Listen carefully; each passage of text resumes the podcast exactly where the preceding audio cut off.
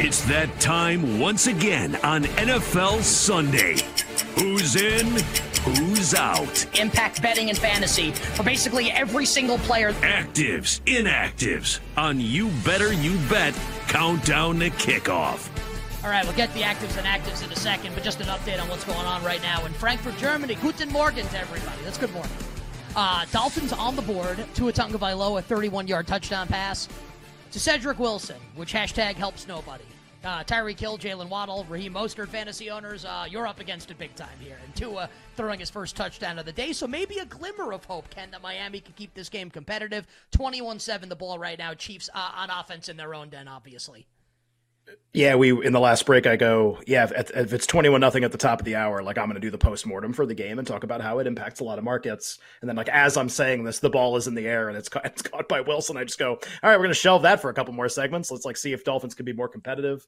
Maybe uh maybe the game has a little drama left in it. We'll see. I'm I'm skeptical that that's going to be the case, but to be fair, God, I feel like we do a lot of these these 9:30 international games and teams out to like a two touchdown lead, three touchdown lead, and it's like then all of a sudden at the end of the show we're we're sweating a one possession game. Feels like it's happened a couple times already this year.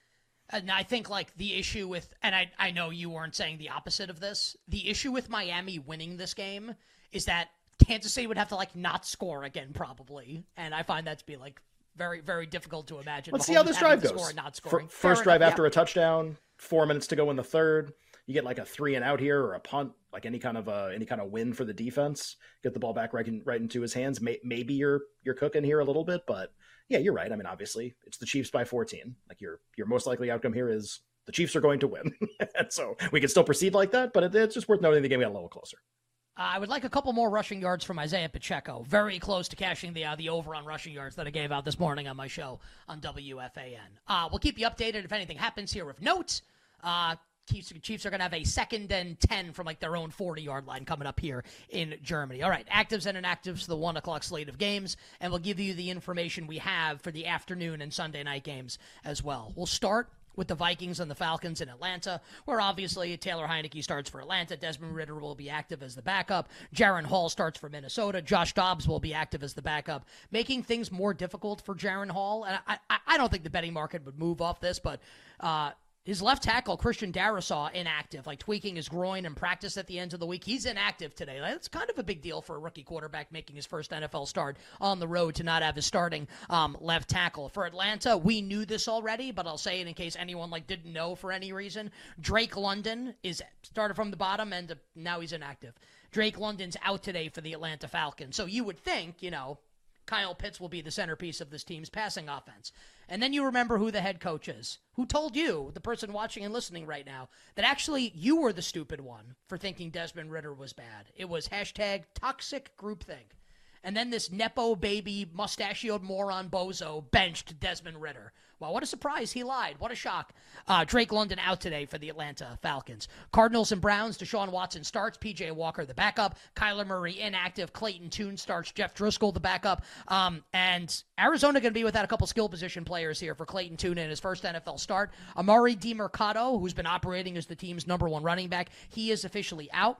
James Conner is on IR, can't return until next week. Damien Williams is on IR. This means that Keaontay Ingram likely to take the bulk of snaps at running back today for Arizona. Behind him, Tony Jones and Corey Clement, who's like still in the NFL somehow, some way. We'll talk about this with anytime touchdowns. Michael Wilson out for Arizona, one of their outside receivers, kind of narrowing the target tree to Marquise Hollywood Brown, Rondale Moore, and then the second year tight end was like starting to make waves, Trey McBride. For Cleveland, David Bell is inactive. Uh, third third round receiver from last year. This is interesting because Cleveland traded Donovan Peoples Jones earlier in the week to the Detroit Lions in an effort, and what was bandied about was to get snaps for Cedric Tillman, their mid round rookie receiver from this year. So Bell being inactive, I think, tells you that Cedric Tillman's going to be part of the game plan today. We'll talk about him coming up in the Prop King segment to start next hour. Uh, Rams and the Packers, nothing notable for Green Bay. As we told you um, about 20 minutes ago for the Rams, Matthew Stafford is inactive.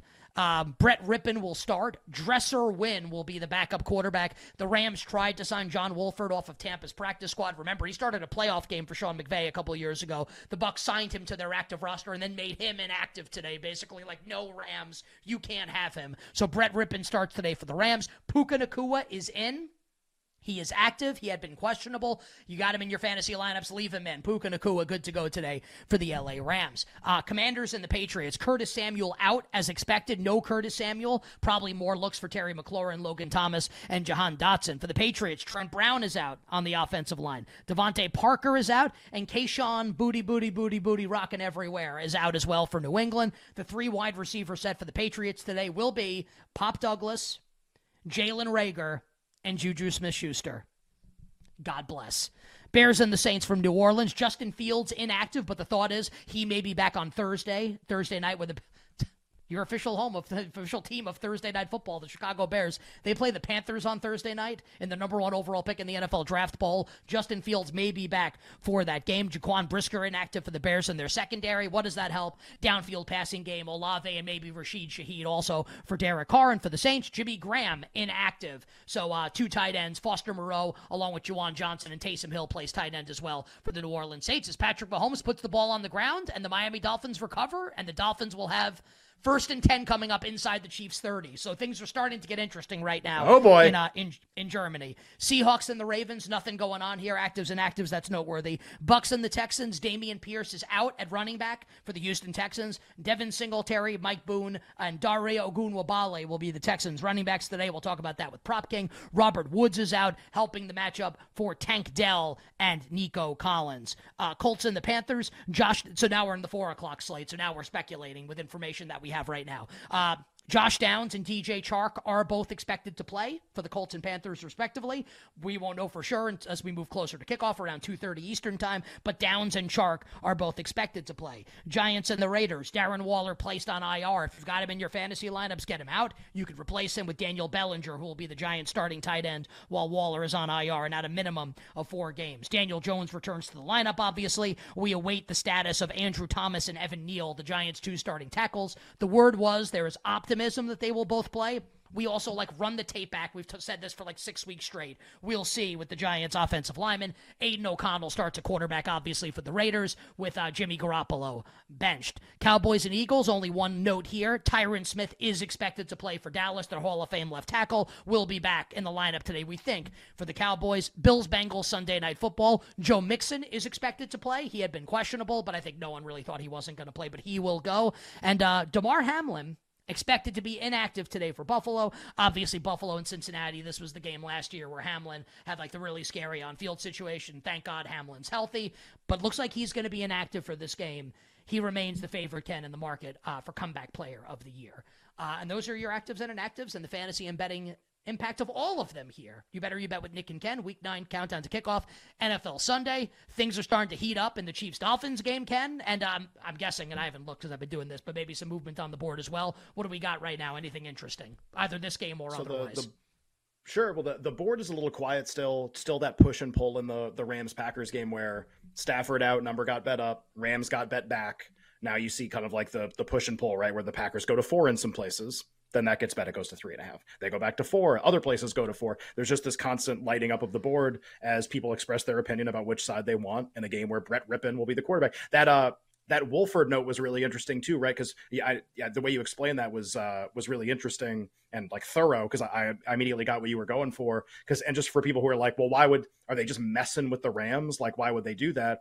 Like those two teams are competing for the last playoff spot. Like the the Tampa Bay Buccaneers like think they really have a chance to get the seven. The Rams definitely think if Stafford comes back, they have a chance to get the seven. They just need a stopgap. They get a win. Like that's a really really high leverage game for the bottom of the NFC. I know those teams sound like all nothings, but a nothing team is going to get the seven spot. The Vikings Falcons game is high leverage for that reason too. So like if you're Tampa, yeah, like you're gonna, you're gonna help the team get the playoff spot that you want. Like what are you what are you doing? So of course, uh, just really interesting. Like just as a strategy that they would prevent the Rams from getting Wolford as their quarterback. And then just another thing on the Rams quarterback situation, just you know, like the way my mind works, like I, I just like betting season long stuff. And I just think it's all really interesting. Stafford inactive, like what does this do? Right. So obviously it makes the Rams less likely to make the playoffs. We already kind of just talked about that right there. Makes them almost like a, you know, they were not going to win the division anyway. Now they're really probably not going to win the division. Uh, Stafford had been up for comeback player of the year. He hadn't really garnered a lot of support, but he was listed in the market sort of one of the six or seven most likely players to win. That kind of starts going away now with each week that he misses. You could even argue like a, a sustained injury now, just kind of like it, it probably never ever gets going for him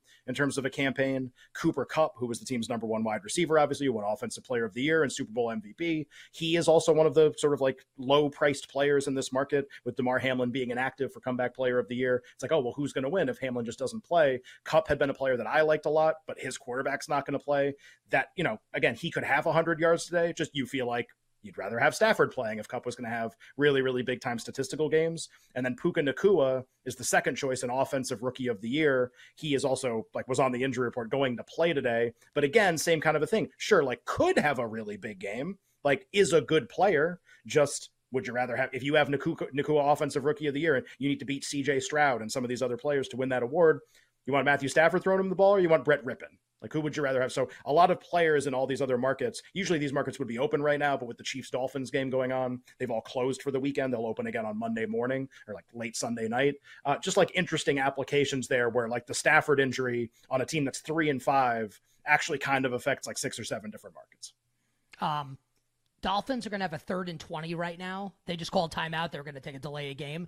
Curious if like if they get like eight yards here. I think they should go for it. I wonder if McDaniel will go for it or will kick the field goal. You make it an 11 point game against Kansas City. Like, right. I think you're asking to lose, but who knows what we'll see here. Um, maybe this is like a, a play for like 10 coach. yards and go for it. Yeah, I, I would think that they, I think settling for a field goal, you're basically like asking to lose the game. We'll, we'll, we'll let you know if anything happens of note when they come back from commercial break here. Um, do you have a thought here? And I know you said markets are closed right now until Monday. Uh, Damar Hamlin's not going to play tonight, we don't think. Still the favorite for comeback nope. player of the year.